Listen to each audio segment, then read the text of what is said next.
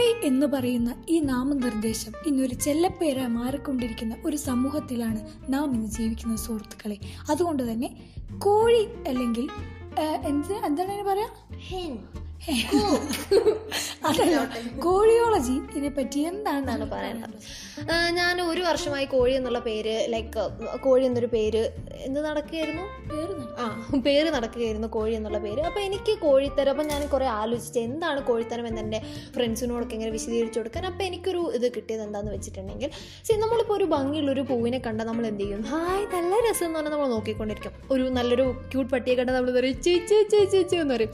അതേപോലെ നല്ലൊരു ഭംഗിയുള്ള ഒരു മനുഷ്യനെ കണ്ട് നമ്മൾ ഹായ് എന്ത് രസം എന്ന് പറയുന്നത് കൊണ്ട് അതെങ്ങനെയാണ് കോഴിയാവുന്നതെന്ന് എനിക്ക് മനസ്സിലാവുന്നില്ല.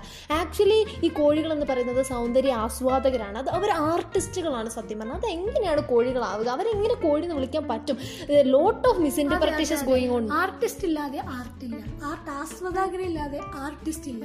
സോ ഇനി മുതൽ ഇങ്ങനെയുള്ള ഈ ഭംഗി ആസ്വദിക്കുന്നവരൊന്നും വെറുതെ പിടിച്ച് കോഴി എന്ന് വിളിച്ച് ആ ഒരു പേരിന്റെ പേരിന്റെ മേന്മ കളയരുത്. ആ ഒരു പക്ഷിയുടെ പക്ഷിയല്ലല്ലോ ആ ഒരു അനിമൽ കോഴി കോഴി ഒരു പക്ഷിയല്ലേ? പക്ഷിയാ. കോഴി എന്ന് പറഞ്ഞ പക്ഷീനെ അപമാനിക്കരുത് പ്ലീസ് കോഴി നമുക്ക് മുട്ട വരെ തരും ആ മുട്ട തരും. പാൽ അല്ല സോറി മുട്ടയും ചിക്കനും തരും.